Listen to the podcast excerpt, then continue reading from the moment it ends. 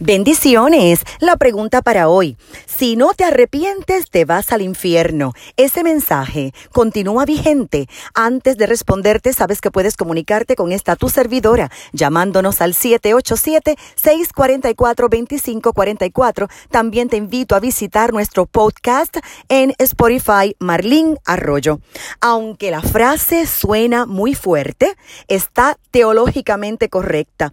El arrepentimiento es uno de los primeros principios del Evangelio y es esencial para lograr un cambio de vida. Implica apartarse del pecado y volverse a Dios. Y es que mediante Jesús el Padre ha preparado el único camino para que seamos perdonados de nuestros pecados y si el ser humano se arrepiente, encontrará salvación y vida eterna. Y por supuesto que el infierno existe. Se menciona 167 veces en la Biblia. En algunos textos se le llama infierno, en otros el Hades, el Geena, hoyo, abismo o castigo eterno. Proverbio 7:27 cita, su casa lleva derecho al sepulcro, conduce al reino de la muerte. En Lucas 8:31 leemos que los demonios le suplicaban a Jesús que por favor no los enviara al abismo. Lucas 10:15 cita, y tú, Capernaum, ¿acaso serás levantada hasta el cielo? No, sino que descenderás hasta el abismo. En la segunda carta a los tesalonicenses capítulo 1 verso 9 encontramos, ellos sufrirán el castigo de la destrucción eterna, lejos de la presencia del Señor y de la majestad de su poder. Y Jesús fue muy claro cuando dijo que el que no nazca de nuevo no puede ver el reino de Dios.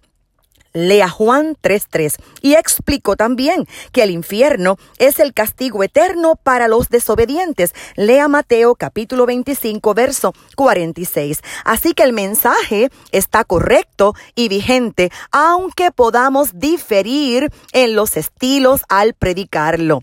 Reconozco que existe una polémica en el cuerpo de Cristo respecto al tema del infierno. Algunos pretenden rechazar la existencia del mismo y hasta lo redefinen. Y esto surge de la incapacidad humana para conciliar el gran amor de Dios con un castigo eterno. Y en otros casos, por un rechazo a la palabra de Dios.